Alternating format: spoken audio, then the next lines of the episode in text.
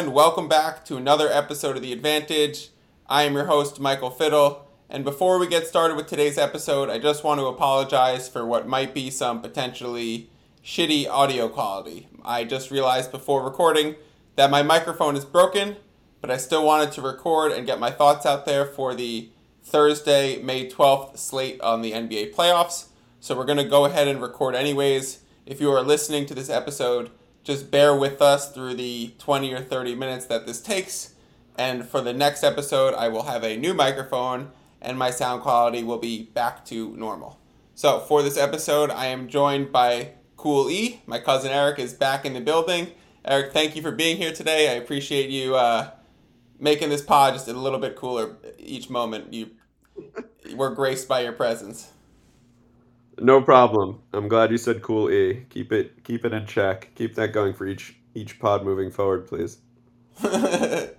um, okay, so we are here to discuss the two game sixes that we have. We're recording this. It's Wednesday before the Celtics game, before the Warriors game, but we are recording this in order to get this out for the Thursday games. And on Thursday, Eric, tomorrow night we have the two game sixes. Miami Heat in Philadelphia, Phoenix Suns in Dallas. Both the away teams are up 3 2. And in both these series, the home team has won every single game, but we have a chance for the away teams to close it out or the home teams to pull out another victory and to force a game seven. So let's start off with just a broad uh, brush. Is there anything you want to say about the Miami Heat Philadelphia 76ers series at large? That we'll start there since that's the first game. Is there anything you want to say about the series up to this point that's, you know, giving you a read going into game 6? Yeah. Um obviously the Heat took the first two convincingly without Joel Embiid, correct? They went up 2 nothing. I believe the Heat won by 14 the first game and 16 by second. The second game it was pretty convincing. The first game was actually a little closer. They blew it out in the fourth. Um, the third game went back to Philly, correct? And Joel Embiid played in that one. The Sixers won 99-79. And then the Heat, the Sixers won again convincingly in the fourth game, which they said was the James Harden breakout game. So that made it 2-2. Then they went back to Miami last night and got dismantled. And I know that there's the home game narrative with both series, but this one, there were a few things that I identified that I think are at issue for Philly, and people should strongly um, jump on the Heat before the line moves even further, if it does. Uh, Embiid re-injured his face. I know people probably watched the game, but when Dedmon, Dedmon hit the ball into into his mask, and it was inflamed. It was bad. Um, people seem to forget that even though he's playing his full allotment of minutes, his 30 to 40 minute time frame, um, he's significantly injured and, and, and hampered by it. Not to mention, he's got one of the best defenders in the NBA guarding him with help of like a Gabe Vincent. And another notable point is that Kyle Lowry didn't play. Um, they were 0 2 with him in the lineup. And it's no surprise that an injured Kyle Lowry got exploited um, by James Harden, and he was an offensive detriment. So I think the Heat. I think he could have played in this last game, but the Heat decided to sit him because they were better without him. I think he sits again for the same reason. I think they go into Philly. I think they take care of business. Just Philly's morale. There's the, the way they came out into the court, losing by 35. If you watch the game, it was a 50 point loss. They weren't trying. And Embiid significantly injured. He's got a fractured hand, fractured face. He re injured that face. He's going to play tomorrow, obviously, but he shouldn't be playing. Uh, I think if it was not an elimination game, he wouldn't be playing. So they feed off of his body language. I, I, I think the Heat take care of business, and it really will depend on how the game starts off. So I'm glad to hear you say that. Let's let's talk about the bets that I've already placed for this game, just so that we can let the people know, and then we can get your reaction. It seems like you're going to be in support of them. Um, the line for this game, Eric, is Heat plus two point five. So I just right, want to right. say historically, there's a really, really strong track record of road favorites in game six elimination games. So that almost fits the bill here. I mean, Miami is not the favorite. They're plus two and a half, so they're technically a slight underdog, but they are the better team. So we have the better team on the road in a game six elimination game. That holds a really strong track record, and that's something that I'm going to back. So I already took the Miami Heat with the two and a half points. Another thing I did, and something I often do, is play alternate lines. So I took the alternate spread of Miami Heat minus 4.5. So I need them to win by five or more.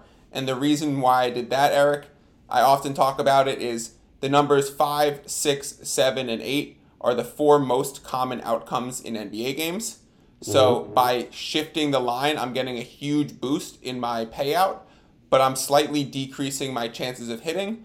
But the boost that I'm taking and the percentage increase in my payout far exceeds the percent likelihood that I lose because, you know, one, two, three, and four are less common outcomes in NBA games. And you also need to factor into this game that since it is an elimination game, if the Heat are winning down the stretch, the 76ers are going to foul a lot, and they're going to have to play that foul game early, which is another reason why in an elimination game, road road favorite teams cover a lot. Um, because, like I said, the team that's about to have their season ended is fouling, fouling, fouling. Even if there's seven seconds left and they're down six, they foul again. So it's good to back the team that's trying to do the eliminating because if they have that team like on the ropes, then they just get the you know maybe a four extra points towards the end of the game that they wouldn't get in a regular season you know fouling situation. So Eric, those are the two bets that I'm on in terms of the Heat. The other thing I also played is the 76ers team total under 103 104.5 is what I got it at. I think it's still at that right now. Um, the 76ers really haven't been able to score a lot aside from the game where Harden popped off. So I'm just continuing to ride that. Like this team has been really slowed down. They've actually played a slower pace and scored less when Embiid's been on the court. Well, uh, just well, because when he's not on the court, they play five out, they play with shooters, they try and pick up the pace. Even though they've been doing better, they've been scoring less. So that's why I'm you know, happy to take the team total under for the Sixers and also back the Heat from a like trying to win the game perspective. Those are my two angles going into this game. I completely agree, and it's it's logically you're going to play slower with your dominant center playing 40 minutes a game because he's running up and down the court the entire game. You can't afford to play at a fast pace. It reduces minutes he would run out of energy quicker. This is a 300 pound man running the whole floor, running the offense, running the defense. It's not like Giannis, where Giannis is a seven foot guard. This is a legitimate center who will tire out much quicker. He's getting bruised up in the paint. He's asked to do a lot on the perimeter on offense. You're going to play slower. They're 29th in NBA in pace for a reason. Everything goes through him. It's not unlike how Denver plays with Jokic. You're going to play at a slower pace with your center as your point guard. Um, now, obviously, James Harden and Maxey are, are the guards, but everything's run through Embiid. We know that. So you're not going to run an offensive set. There, it's interesting because you know I've been listening to analysts and, and commentators and watching the game myself, and and they're saying that Philly's best chance is to get out on the break because of Miami's suffocating defense, but Embiid is your best chance offensively in any circumstance. So if you're running, he's not running with you most of the time, unless you know what I'm saying. Yeah, you're yeah, right. and Embiid and Embiid's favorite thing to do on offense, the set, the play that he wants to keep running over and over again, is the pick and roll where he pops off a little bit and then Harden moves around him, throws, hits him at the elbow, and then he has his options to survey to either shoot that pull up jumper, to, to, to pump fake, which he's so good at, and take one dribble in, to try and body turn around to the post, or even hit a shooter that's where Embiid feels most at home on offense is when he's running that pick and roll, pick and pop situation. Which, if you think on its own, just even get into that set takes 11 seconds off the shot clock. So automatically, it's a slower game. It's a half court game. It's a slow it down. It's a survey your options. It has to be. There's no way around it. If you want, and that's why they won 90, 99 to 79 in Embiid's first game back. They let Embiid dictate the pace. And let's keep in mind that while Philly's 29th in pace in offensive like pace, I'm not talking efficiency, I'm talking pace. Um, Miami's 26. And Miami's, I think, outside of Boston, has the best defensive rating in the NBA. I could be wrong. I think they do. Um, Right, Mavericks are third, but regardless, Miami's defense is is suffocating. And another reason why, um, since we're on this topic, I think tailing the under is the right play. Even if people get discouraged when they see an unquestionably low under, when they see like 203, right? Or 205, they're immediately it's like, 20, it's 207 for this game, and then my thinking is Eric by by Yeah. taking Yeah. only the Heat's, I mean only the 76ers team total because they're the favorite. You're getting slightly more than half of the of the total for the game, while also being able to go under on the team that you think is going to do worse and play at the slower pace. no, and there's absolutely that smart logic if you think. About it. But I agree. gonna do it. You're, you're saying the 207 is a scary low number, and I'm saying I I agree. It's but we shouldn't be that scared, and you're you're that's what you're saying. There's no reason to be scared of a scary low number, and I'm saying I agree. And even the angle to play is play the the more than half under of the team side. I want to compare it to something too, um, because the under, I, I'm I'm thinking both these teams generally hits their under. Now, when they're playing each other, you can only make the under so small. So people should look at this as a gimme. It's not unlike Cooper Kupp's over under eight and a half catches during the NFL season. He was getting 12 catches a season, but you can't put the number that high, or Vegas is in trouble. You know what I'm saying? It's too high a number. But unquestionably, he hit it nine out of 10 times. You have to play averages, right? These are two of the slower teams in the NBA. These are two of the better def- well, the Heat are are are are much better defensively, but with Embiid back, Philly has still been very good defensively for the most part because regardless of his injury, he's a physical presence down low and and you know, replacing him with uh, any of their backup centers is such a minus, not to mention he's one of the most dominant defenders in the league, but you replacing him with either Paul Reed or DeAndre Jordan, who it's just not a backup like, say, for example, bringing in a, a Brook Lopez or a Steven Adams. You know, like it's, It's, not, not, even like it's not even like in Utah where you can bring in Hassan Whiteside. It's not even Correct, like correct. across the court in Miami where you can bring in Dewayne Dedmon or in Phoenix where you can bring out JaVale McGee or Bismack. It's like there's literally nobody. the drop off is is is enormous, and especially given that the MVP or you know what I'm saying, potential MVP is the guy who's being replaced. Um, so with that said, I, don't think people should hesitate to take the under. But what I'm a big proponent is is looking at the number and buying yourself a few points. People also tend to um, fear laying more juice, and I guess in essence, it's a it, it increases the minus. But if you're sure about something, if you're very confident in the initial line, buy yourself a few points, protect yourself. Because if you win, what does it matter? You know what I'm saying? If you're uncomfortable laying a bigger number, stay away from it entirely. But if you're comfortable and and you want to listen to us and and you take our advice, we're big proponents that this will hit. So me and you have talked about this, Mike. I'm Can- I'm a proponent Can. I ask I'm you something? of- Can I dig Yeah. into that? Can I ask Yeah. you a few questions that digs into Yeah. that a bit? Yeah. Yeah. Okay, so if we're gonna angle this to the point where we say we're liking the under for the Philadelphia 76ers, right now it's under 104.5, and you're coming into this saying, yeah, we like that. Why not also lay, lay the juice and buy a few extra points on that, right? So let's say you buy, what, three points on it, four points on it? Well, let me interrupt you, Mike. I, I love the under on taking Philly, but I'm more proponent of the more comfortable under is the game total because I think both teams are going extremely low. I Okay, but, so let me but- so let me walk. Let, let's walk through this with the game situation. So the Yeah. game Yeah. situation is over under two oh seven, and so what you're saying is I would like to buy what four points on that total and take it to under two eleven.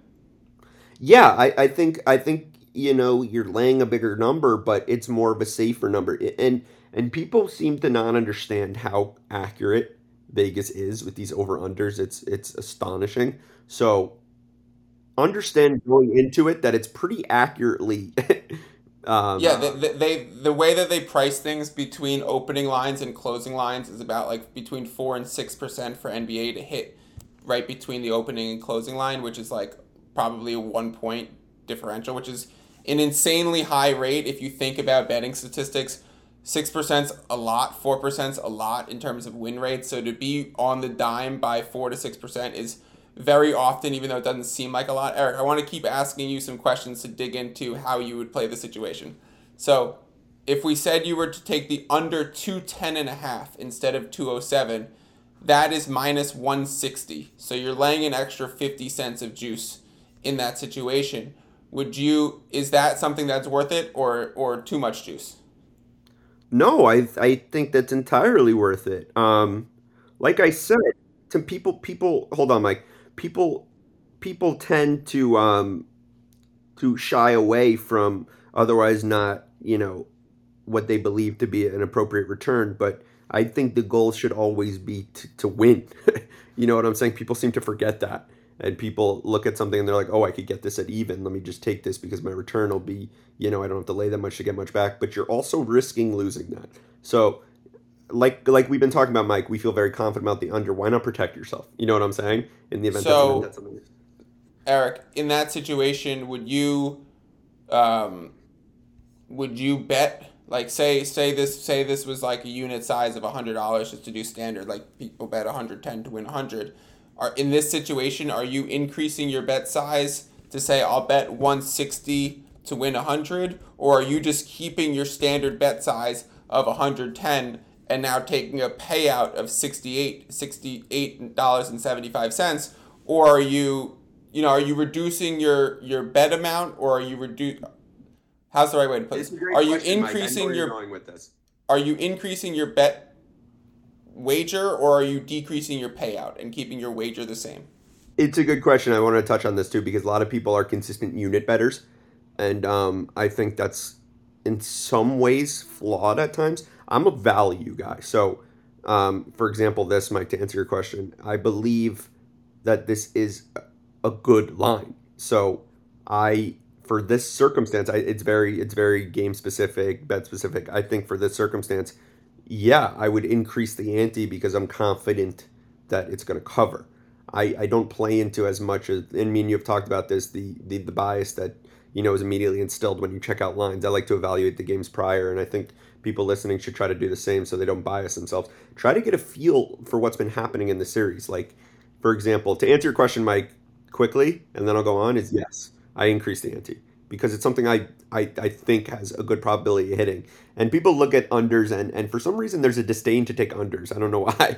It's not the glamorous take. It's not the best take. But you you know what I'm saying, right? People look yeah at it. if you look at if you look at my personal betting splits i probably bet 85% unders and 15% overs because the actual statistics of it are that like a little over than 50% of unders actually hit because people like to bet overs in general. So i'm like i'd like to go unders. So because because the fact that people like to bet overs lines get slightly inflated and then there's more value on the under. So unders actually hit at a higher than 50% rate pretty much across all sports. They don't cross the 52.4% threshold that you would need to say, oh, if I just took all unders forever, would I be profitable? No, you wouldn't be, but you'd win more than 50% of your bets, but you'd lose money based on having to pay this tax of the sports book and having to pay the juice.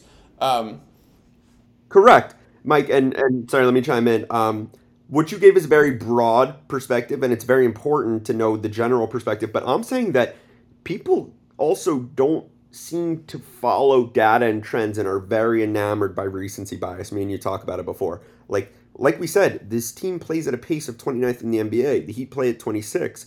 You're getting the two slower teams playing each other, and one of the teams happens to be tremendous on defense. Like teams don't change the way they fundamentally play basketball overnight. So, you know, you're given a smaller under, of course, that, you know, incorporates that these teams play at a slower pace, but you also have to factor into game specific environment. Like Philly's going into an elimination game where you think they're going to come out with more drive and desire defensively, but you also have to presume that they're going to be tight offensively because of the risk of you lose and you're out.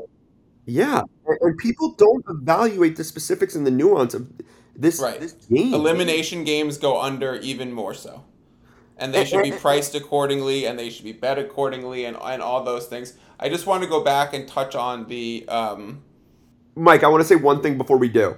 The one thing people should fear, and it's something you brought up earlier, is that, like you said, this is an elimination game. So if it is relatively close, and by relatively, I mean 10 point margin within a minute or two, there will be fouls. And there will be points at the free throw line for Miami, which conceivably they make more than they miss. And Philly if Philly can keep scoring, they'll keep fouling. So that's something to keep in mind when tailing the under, which is something to be a little fearful of. Is that in games of this nature where you're out if you lose, you tend to foul in margins of eight to ten points down or more, where you ultimately wouldn't otherwise. So it is something some people should keep in mind. Maybe if, if, if possible during the game, take a live over if, if that's the case, if it's close. I think you should protect yourself in the event that that happens.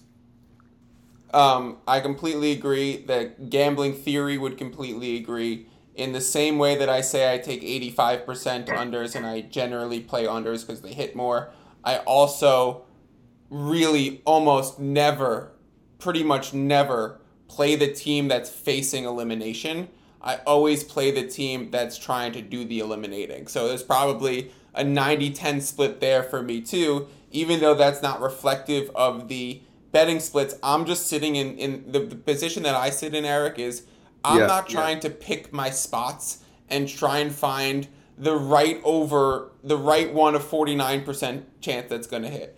I'm not going to find the the right one of the the game 6, you know, team facing elimination that pulls it off and then forces a game 7. I'd rather sit back bet so many of the of the ones that just fit the system and just know that I'm going to win at, at a high enough rate to bring home some money. So I will bet always unders. I will bet always road favorites in a game six. Just like give me what the math says hits at higher rates and give me what people are also scared to do, but the sports book edge them the other way. Right, and me and you are a little different on that, Mike, in that like I don't like to look at historical data. I like to try to evaluate the game specific. But you know, looking at historical data is is extremely relevant because trends are, are relevant. Data is important. I mean, it happens over and over again. There's a trend. It's real. Um, but if we look at this game, like it, 207, what's the line again? It's it's minus two and a half. You said Philly. Yeah, but the the trend in the data, Eric, is because the situation stays the same. It's not because it's correct, because correct. of the fouling situation. Like that fouling situation is going nowhere. So like if Miami's close and they're winning and it's a four or five point game, it's going to be stretched out to eight to ten by the end. Correct. Correct. And so and that situ- that, that's the reason why historically it shows well, and that's the reason why even in this situation it it also plays well.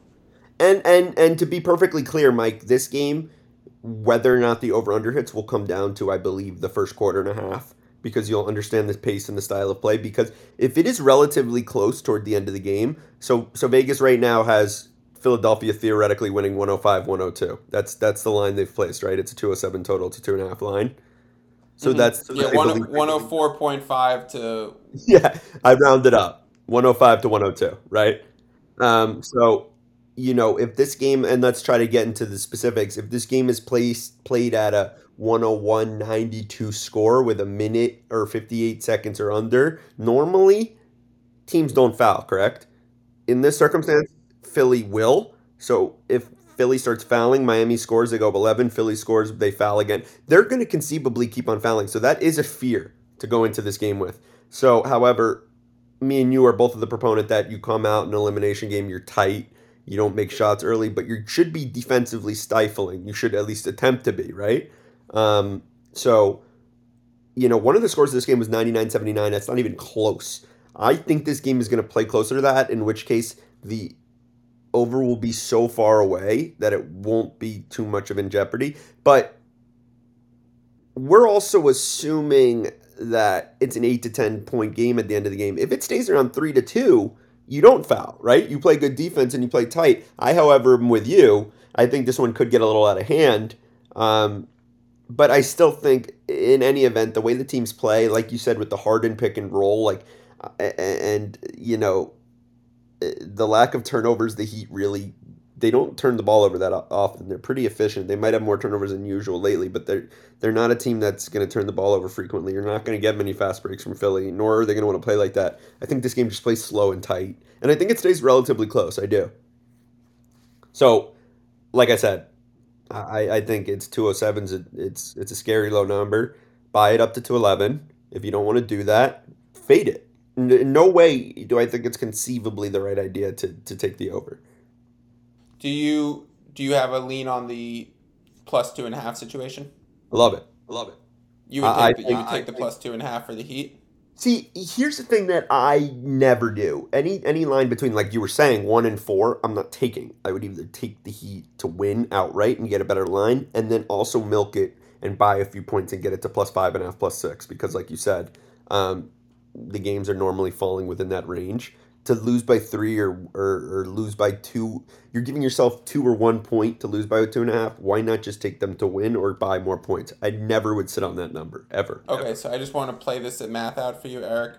If you wanted to, if you wanted to buy the Heat up for to plus five and a half and play them, if you Yeah, wanted to yeah. split your bet, like you're saying, because I sometimes do something similar where I where I split my bet.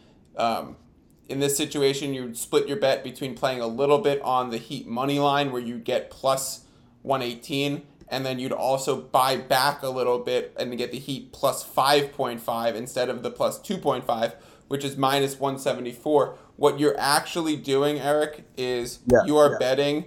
Uh, let me just quickly do this math. Mm-hmm.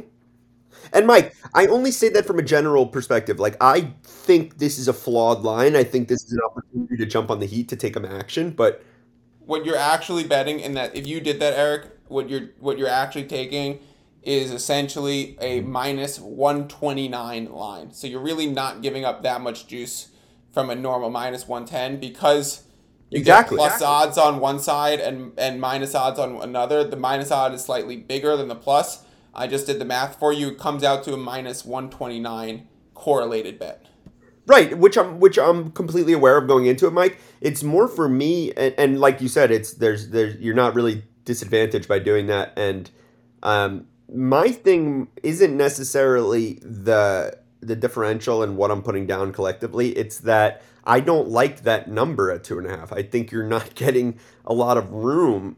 Take them to win. You know what I'm saying?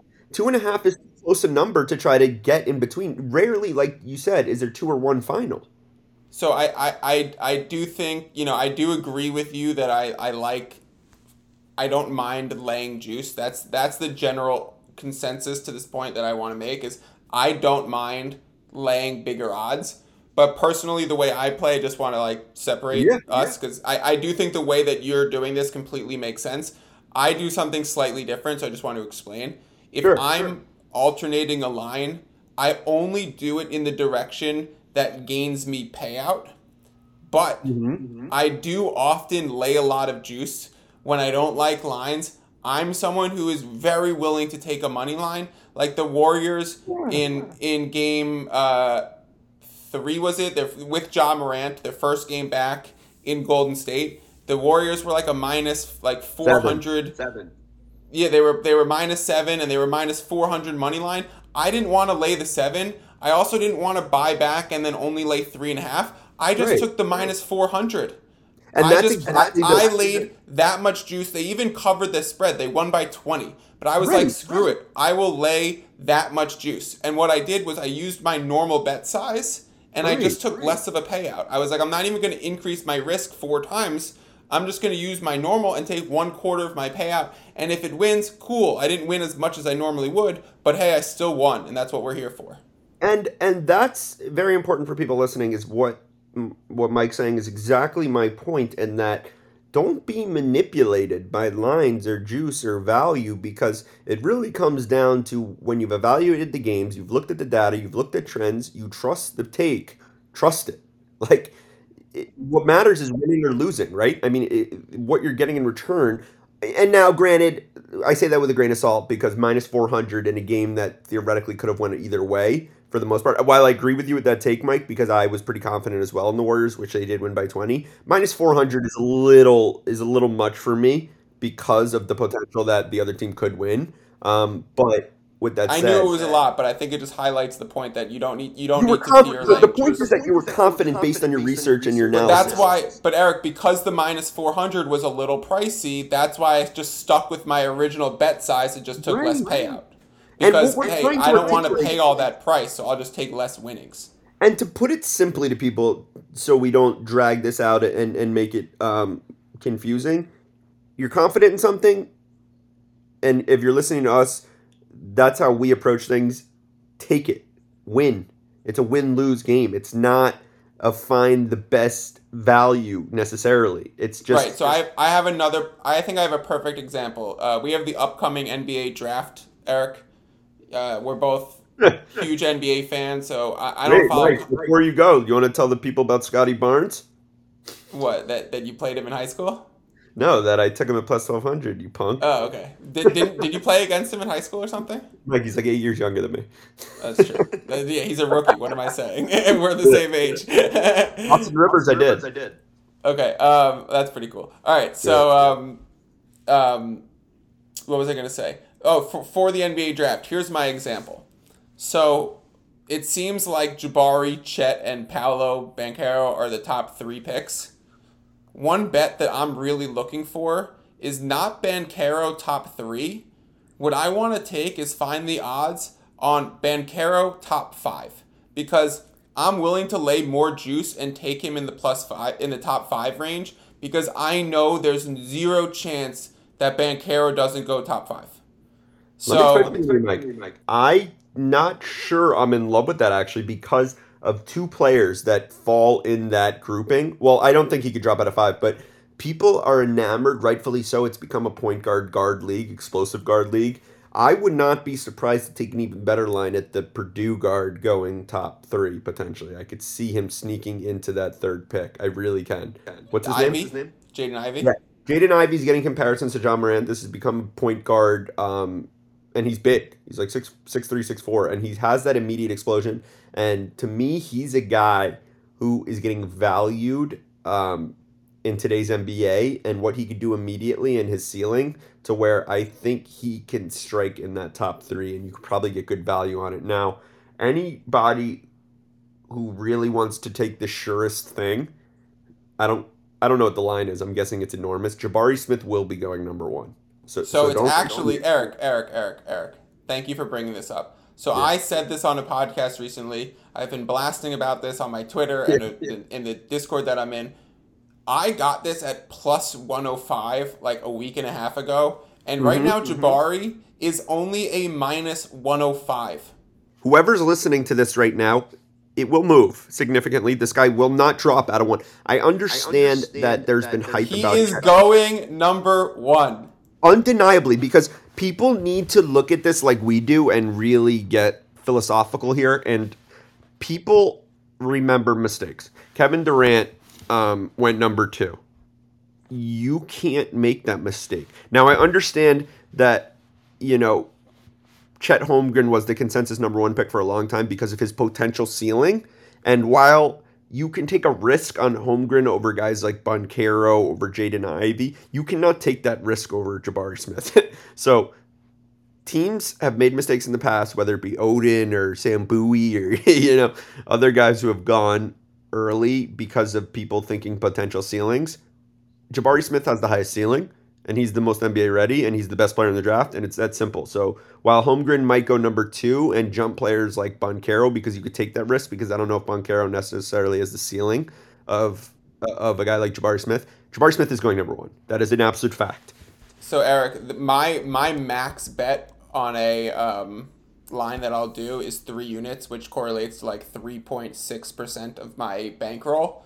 Right. so for this one, I've already put in two units on the plus money, and I think I'm about to up it for a max bet because like. Is, is this this is a max bet situation, right? He's not going exactly it. with with And- these odds and this confidence in in the pick. This is a situation and- where I would expect to be laying minus two twenty five juice. And and people listening might say like, "Oh, well, you don't know how the lottery's going to play out." We're telling you he's a consensus one to any team who gets the first pick. Is what Okay, we're so I'm I'm gonna say this right now. I'm adding another 1.05 units to win one. So I now have my max exposure that I'm willing to do in any situation on Jabari Smith to go number one. I will also have uh, some serious exposure on Banchero to go top five once those odds become available. Because like I said, I don't care what the juice is. This guy is not going below the top five. There is no chance. he- I want to agree with you, but I I started out with Jaden Ivey, and he was one of them who I think could jump him. So let's just figure this out. We got Jabari. Let's presume, right? If he weren't to Yeah, I'll give you. five. You want me to give you the top five? No, let me do it. Let me do it, Mike. Um, because I want to do it on based off of what I think, what I've been watching, and and just see if I'm anywhere close. Because you know how I like to evaluate individually and then get a feel. Show us what you got. I'm going to assume Jabari Smith's going one, right? Right. Yep. And, and let's assume for all intents and purposes that Chet Holmgren does go two. I think he probably is the right pick at two, even though I don't like him. The ceiling is there. I think you can risk missing Ivey, Banchero, and uh, other people. Let's say he goes two, right? Let's say Ivey sneaks in at three, which he very well could. Let's say so. Those are three.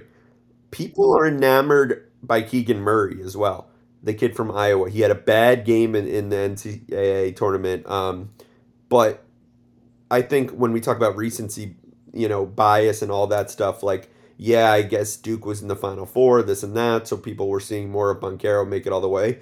Um, Keegan Murray was a guy who was the most dominant player in the country. I think he probably won Player of the Year, right? Or had to have been Keegan- up there. Up there. Keegan Murray is projected to go seventh right now.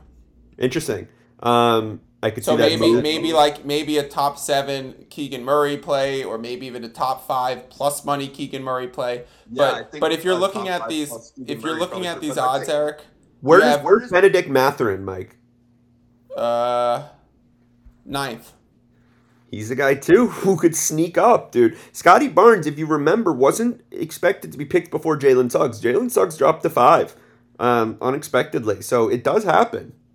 Yeah, but I don't think people in the top three in the NBA go below the top five. I, we'll, we'll, we'll move on from it right now, but I'm just gonna say, I will be betting Banchero top five once the odds come out. And, and and I tend to agree with you. I'm just trying to play devil's advocate here. Um, I think Banchero could go as high as three, but um, I think he can go as high as two.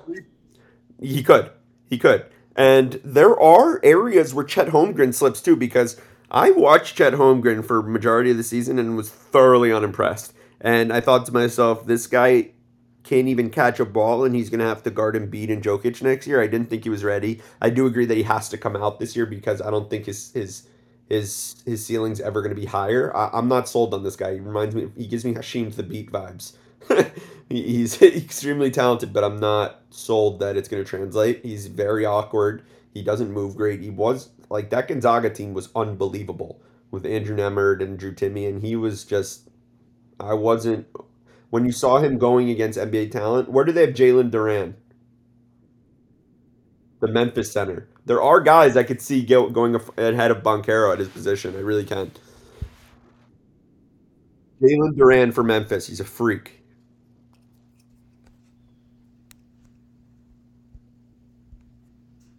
He's got to be up there. McDonald's, All McDonald's American, All-American, seven foot 18. monster. 18 he's dropped to? Oh, he, he actually has tied odds with Mathurin for nine, but yeah, with, with nine other people. I got to take a look at this. But Mike, let's not veer too south because we yeah, could go okay, over let's get back let's get back to the playoffs. All right, let's let's go and out let's west. simplify this, Mike, to what we think. Let's put our final takes on this on this Heat game, and then let's move on to the next because My Heat I game, want my I think we're good. I think I think I said I'm on Heat plus two point five. I'm on Heat Right. minus four point five. I'm do you on want me to give any potential prop value? 76ers team total under 104.5. You like uh, the under and you and you like the idea of buying points. You like the Heat and you like the idea of playing a money line and the idea of buying points there too. And I will say one more thing on this, Mike, before we continue, because you want me to give pot- potential player prop value. I feel like that's where I'm I'm strongest. Um, I don't for know. our listen, for our listeners who don't know, Eric is a renowned DFS person. He's got a crown next to his name on DraftKings. Uh, he is banned from any beginner level tournaments, so that's why I often ask him to come with the player props. Because I don't often play player props, Yeah. but I know that he's very well versed in them. So when if he's often playing DFS, that's highly correlated to the props market. So if there's someone that he's eyeing and playing in a DFS setting, that means they're undervalued based on their expected their expected outcome or output, and they would be thus a good prop play. So that's why I turned to Eric for those kind of thoughts. Um, yeah, Eric, do you have any players in this game that you're targeting for props Yeah. or DFS? Yeah, Mike, and thank you for that introduction. That was nice. Um, I don't know the line yet. We might want to put something else out soon. Um, but in terms of just evaluating the way the game's played and, and the way I approach this is that um, Jimmy Butler, his usage for the Miami Heat right now is he's got like 43% usage rate. He's got like 24% rebounding. He's got about 18% assist usage. And with Kyle Lowry out, it's it ticks up. I think the way Jimmy Butler's played the entire playoffs, the efficiency, the ease at which he's getting to the basket, I think Jimmy Butler's points, rebounds, and assists are must. Um, I, I don't think people should be um, scared of the number. It's not unlike, obviously, Giannis is higher. Giannis is 53 tonight for people listening. That's a number you shouldn't be scared of. You should take. Um, and I'm putting that out there. The game has started. If I'm wrong, I apologize. I can't see how he doesn't cover, but it's the same with Jimmy Butler. His usage, Jimmy's is thir- 38.5 points, rebounds, assists. I think immediately take, and I think don't hesitate. Yeah, he's going to have like 25, 10, and 5. So that's, correct, that's correct. 40 in itself. At the minimum, he scored upwards of 40 points one game, 33 points. The only thing preventing him from reaching this line, Mike, is a blowout. Or, and, or Eric, Eric, you're also you also you also said you like the under in this game. So he did score like 40 points when the Heat only scored 79 or he right, had like 36 right. of their 79 or something crazy. So, so he can still get there despite low output, but that would be the concern. The concern of playing any player overs would be that we're also playing the under. But again, maybe that would be you just play him in a DFS setting as opposed to playing his prop or or. No, I think his prop is a phenomenal line. I, I yeah, think, that thirty eight point five is, is good value. Vegas, the, the the reason I'm good at this and the reason you know you know what you're doing, Mike, is that we identify value. For example, um, Vegas doesn't see things that people otherwise think they're so sharp on. For example, um, Kyle Lowry being out increases, and I have data to support this, it increases his usage and percentages of assists, rebounds, and other areas in which he otherwise wouldn't be reflective in the line. So you're getting a guy at, at, at 38.5, I think you said, and that's 38.5. Yep, his assist his assist line is five and a half. Right, and the guy is playing point forward. He rebounds the ball, and you also have to think the Heat are very stifling defensively. Like the they're going to force Philly in. I know Philly wants to get the ball in the paint to Joel Embiid, but what happens when Joel Embiid gets balls? You double him. What happens when a double is you kick out for a three. What happens with threes are long rebounds. What happens with long rebounds is guards and forwards get those rebounds. Not to mention Jimmy Butler's always there for rebounds. He's a good rebounding point or, or guard forward, and he gets a lot of offensive rebounds. He, he he just does it all, and I just think it's a line to pay attention to. And I also think a guy who fills out the stat sheet in points, rebounds, assists are, is Max Strus. Now he could be a little bit of an issue of recency bias because he's coming off of a massive game. But if his line is appropriate, I think it's something someone should consider given that he plays 30 plus minutes a game. I, I, you know, I'm a big Max Strus fan. I was thinking of how to work in a joke about uh, how ridiculous the Harden contract talk is and how ridiculous the Jalen Brunson talk is. And I was going to say the only max contract is Max Strus. Let me tell you something, Mike. He's got the highest plus minus in the entire playoffs. Now I know that's a that's a that's a funky line. Strus has the highest plus minus of yeah. They've also they've also blown out some teams and like they they blew out Atlanta right. a few times like, and they've had more games than like say the Celtics players or. Right, but eh, eh, it, it, it, it the, the the discrepancy can only be so large though. He is the best, so he's a plus player on the court. Um, yeah, no, no, um, I agree. You, I'm a big Strus guy. Okay, yeah, should we move yeah. on to the Suns Mavs game? Yeah, yeah. Okay, Suns Mavs game six. We are in Dallas. Home team has won every game, just like the other series that we talked about. Um, Eric, we have Phoenix Suns favored by two. Let's start off with the same question we did. Is there anything besides besides from game six that you want to talk about about the series as as a whole before we go into the game six discussion? No, I think this one's a little more tricky than the Heat one. Just to just to reiterate, I, I think you're catching the Heat at a phenomenal line. I know it's in Philly, but Philly's deflated. They're against the ropes. It's over. Embiid's done.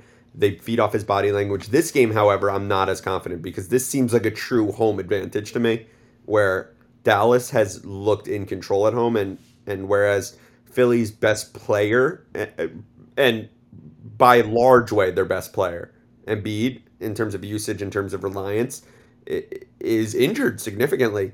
Luka Doncic is not. So I think at home with a healthy Luka, uh, you know, and, and the role players they have who have played up at home, um, I think this is a lot trickier of a, a game to approach.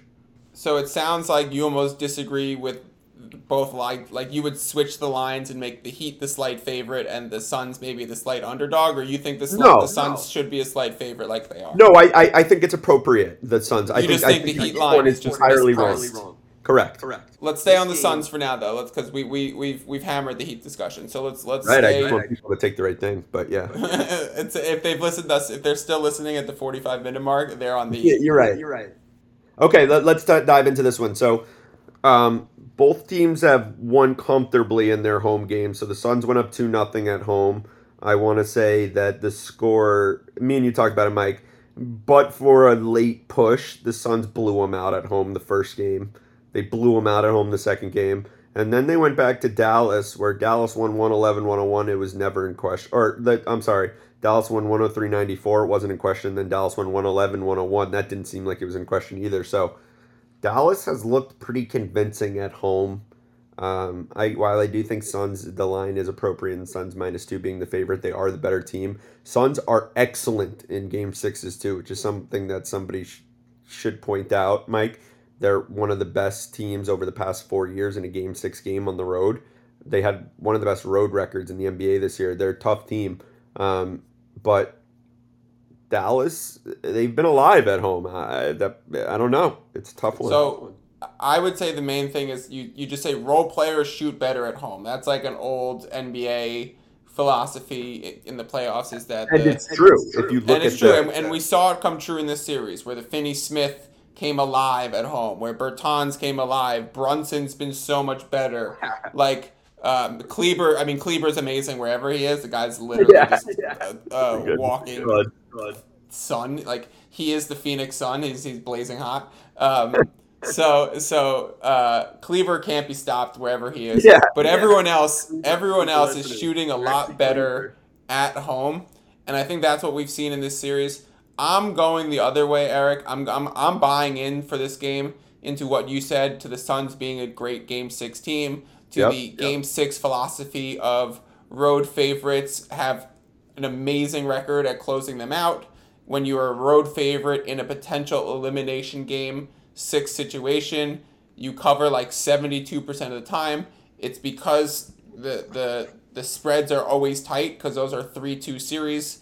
So you're not going to get like a minus 7, minus 8. You're going to play these minus 2 situations. And when you're playing these minus 2 situations in elimination games, you also have that foul situation that me and Eric keep talking about, which means there's a lot more late game fouling, which pushes the line. If the Suns are winning by a possession, they are going to be fouled. They're if they get a rebound with one second left and they're up one point, they're they're gonna the Mavericks are trying gonna get a foul with 0.3 seconds left. So Right. Right. If you have to be comfortable laying the minus two. I personally am laying the minus two. It seems the public is on this bet as well. It seems like the sharps are on this bet as well. Seventy-one percent of the bets are on Phoenix. Seventy-one percent of the money is on Phoenix. So it seems everyone and their mom is on Phoenix. It's at minus two now. It'll probably move to minus two point five because of that.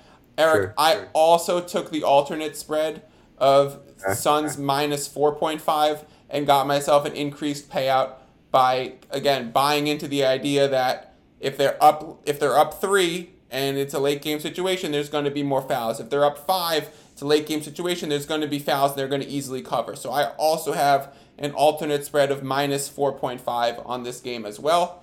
And I don't have any play on the over under yet and the line is set at 211. Um, yeah, Mike, and it goes the same same thing holds true with the first game. Um, I'm just more confident in the under for the first game, just given the way the teams play, given the way that I know Philly's going to come out and probably just shoot up a ton of bricks, but probably try to play tough defensively. Um, this game is a game with the same justif- justification as why you should be very weary of the unders. That, like you were saying, Mike, you were just attributing it to the minus line. Um, I'm saying that in an eight to ten point game with a minute left, let's say the Suns are winning by seven or more, where you normally wouldn't foul. Let's think about that. That could equal up to 12 to 13. Hold on one second, Mike. That could equal up to 12 to 13 more points in the game because if they foul, score, foul, score, foul, they'll keep doing that until the game theoretically ends. So, and, and and the Phoenix Suns are similar in the in in team to the Golden State Warriors where they're willing to play the foul game so that you don't shoot threes.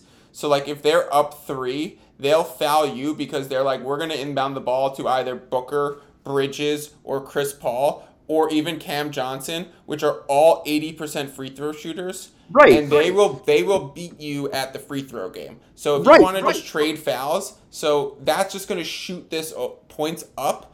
I actually, even though it goes against philosophy of Game Six elimination games, I would lean over for this two eleven line. So would I. Um, and the reason being, Mike, is that me and you both believe. Let's say, for example, we thought Dallas was going to win, right? If we thought Dallas was going to win and they're up six to seven points at the end of the game, Phoenix probably wouldn't foul because it's not an elimination game. But we're of the proponent that, uh, not proponent, we're of the position that um, Phoenix is probably winning down the stretch, right? So if they're up three to eight points, even eight, three, let's say three to ten points with the minute left, there will be fouls by Dallas because Dallas needs to win. There isn't like, okay, let's throw in the towel. You don't throw in the towel and being eliminated. You just don't do that.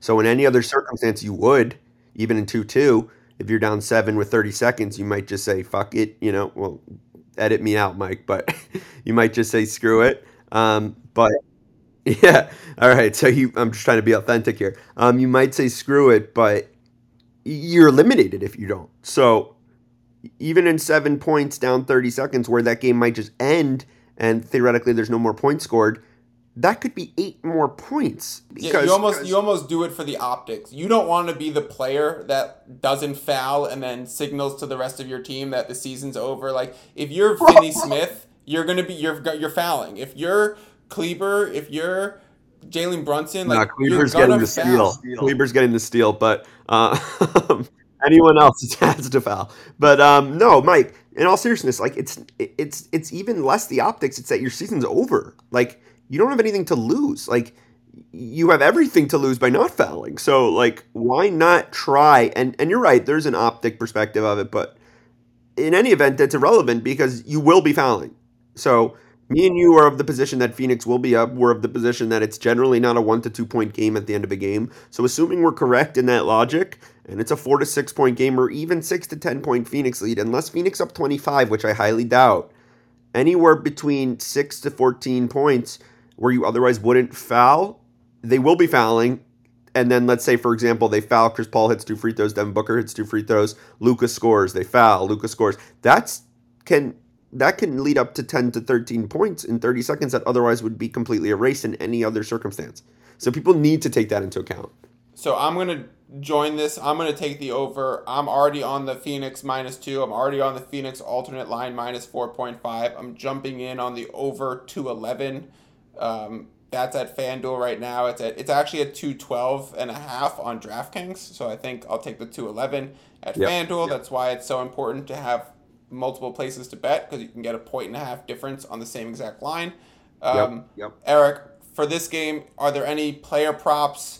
Are there any DFS things? Where are you looking in that regard? Yeah. Um, so I've been successful in this series in that last game, for example, I saw Bridges was at 21 and a half points, rebounds, and assists, which was astonishing to me because, like I said, recency bias plays a factor in finding a good line. Um, Mikal Bridges covered before the third quarter ended, and the blowout scared me a little bit. But this is a guy, if he has a similar line, take it. He's had two bad games. He, he's a guy who plays 40 minutes. They're It's D'ing 20.5. take it. They're D'ing up heavy on on Booker and Paul, and they and keep in mind Jay Crowder got injured last game. He hurt his shoulder pretty bad. He could potentially be limited in minutes or even be out. So the line, I don't know if it'll move, but regardless, he's a guy who's going to be re- asked to do a lot offensively. Um, not to mention he gets steals, he creates baskets. He's the runner-up defensive player of the year. It's not coincidence that he got four steals. It's a lot, but he's a fast break player. He's he's efficient as they come. Um, I think he's a guy who rebounds. He does everything, and he, he's while he's guarding Luka, and there's a little bit of fear in him picking up fouls and having to sit. For the same reason, if he's not in foul trouble, Book Bridges is playing 40 to 44 minutes a game because of what he provides defensively, and you give that minutes to a guy, he's presumably going to cover a relatively low line. He did yesterday in three quarters, and I think the same holds true for Jalen Brunson. I think if you look at outside of Luka, Luka obviously is very he's he's got a 48% usage. It's out of this world. But outside of Luka, the other guy who's taking 15 to 20 shots a game is Brunson, and it was 25 and a half he covered with within three quarters. Granted, it was close, but people need to take into account that this was a blowout.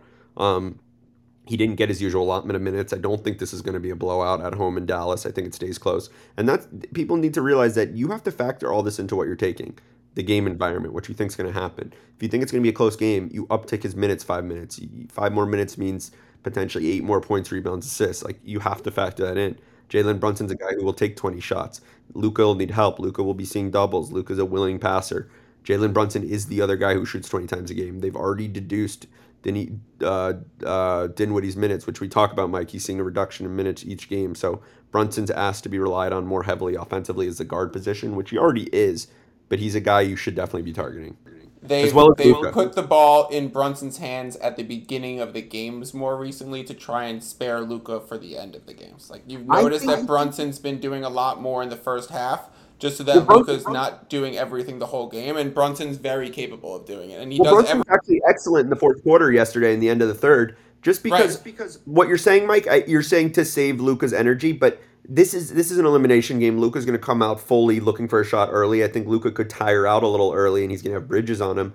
Brunson's going to be heavily integrated in the game regardless of the circumstances. No, Brunson's Brunson's always going to be involved. I'm not saying that like Brunson yeah, becomes less involved in the second half. I'm just saying they've recently even upticked his his usage in the first half, so it's even another reason to say, okay, if he's got a normal usage plus a little uptick, which I think I think is a clear point that the Mavs are trying to make is to get Jalen Brunson more involved, and he was going straight at Booker last game and doing really well.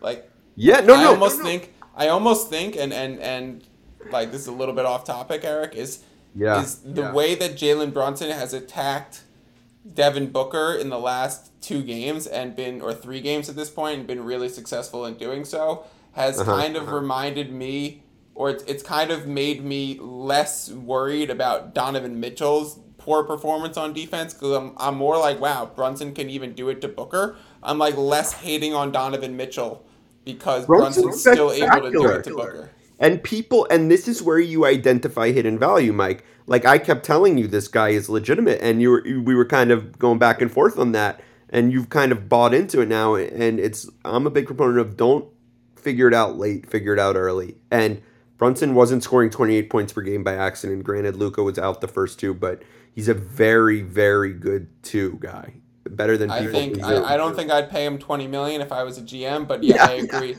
In this situation, Brunson's story. come on really strong. He's a great person to target props or DFS. And he can score on anyone. He's not a guy who is getting lucky here or there. He's very good. like yeah, like, he's he's very crafty, and he actually has a wide frame. He knows how to use his body. Yeah, yeah. And another thing that's very interesting, and people should very keenly listen to this, is that Dallas's game plan, which they're going to continue to do, is play five out, and by doing so, you move Ayton out of the paint so they could post up Chris Paul. They're wearing out Chris Paul. They said it's their game plan from game one. Uh, they said it's a collective series effort, not tire him out one game to tire him out so he's dead in the end of the series. I would fade Chris Paul in every statistical category. I would potentially look at his unders, although you can't be comfortable doing that.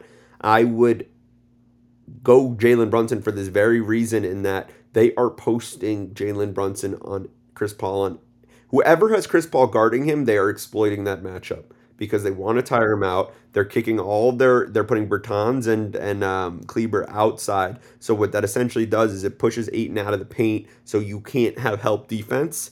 So in essence, you could go one on one on Chris Paul and you could post him up, you can attack him. And I'm not saying Chris Paul's a bad defender, he's a, he's a good defender, but he's 36, 37 years old. Their game plan is to tire him out so he has no legs offensively. They will continue to do that. So, so that, before we get that, out of here and wrap yeah, this up, yeah. Eric, I'm going to hit you with the mm-hmm. Jalen Brunson four different props and you and the different odds because I actually am intrigued by some of them, and tell me which you would most play. Okay. So Jalen Brunson's points is 19.5 and the juice is minus 118.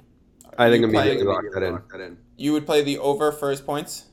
Yeah, because I think he's a guy who um I think he's more scoring dependent. I think Luka's going to be generating more of the assists. I think Brunson is a capable rebounder, and you could see he does rack up a good amount of rebounds, but it's not so the statistical part of his game he's going to um, dominate. But from that same logic, I could see Brunson going for 23 to 25 this game. I do think he will get three to five assists, so I do like his points, rebounds, and assists as well.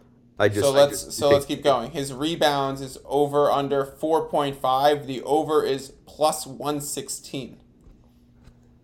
I, I don't know because a lot of things have to randomly happen for that to occur. You know what I'm saying? Random bounces, random, random. You know, just, just it, it's it's a bunch of randomness that I can't calibrate. So Okay. so Let, let me keep going. So you wouldn't bet you wouldn't bet the either of them for the rebounds. Jalen Brunson's assists over under is three point five, and the over is plus one thirty two. like I said, he's Plus he's money looking- on four assists. Right, but and this is where you don't get duped. But this is why I always evaluate things prior to looking because of that very reason, Mike. Um, I think he is a guy who, and this in in their strategy, I think Luka's predominantly has the ball in his hand, and when he doesn't, Brunson is looking to score. Now, if Luka was out of the game, and if you look at it, they're generally playing amongst the uh, aside each other. You're not going to get as many minutes. Well, I think Luka might go the whole game, um, but which hurts Brunson's assist prop. Um, I think Brunson could easily cover, but again, players have to hit shots. Like things have to happen for that to cover. I don't think he's going to get as much opportunity. Let's say, for example, um, the true shooting percentage is down for the Mavericks. That's going to significantly hurt his chance. He's not a guy like Luka who's going to, you know, eight to ten. Okay, so let's let's you say people need to hit their shots. Does Jalen Brunson hit his shots? Over under 1.5 threes for Jalen Brunson is plus 136. I don't like it. I, I think he's an attack the rim guy. I think he's trying to post up Chris Paul. They have a game plan.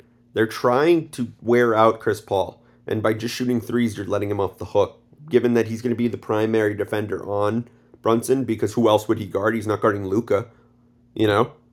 So they're going to try to post him up and go to the hole on Chris Paul. So no, I mean he could hit it, but I'm more confident in him just getting to the paint and scoring. All right, so we've we made it to an hour. I want to wrap this up so that people Yeah, actually listen to it and don't it doesn't drag on too long for people to Right. get through it. And Kleber. Um, And yeah, so so me and Eric are you know you take every Kleber over you could possibly find. yeah. And No, Mike, we before don't- we go, we're one last thing. I'm, I'm sorry. Is that Phoenix exploited something last game with Bismack Biyombo? Expect him to see north of 13 to 18 minutes. If there's a prop line for him, identify it. That's all I'm saying. Okay, great.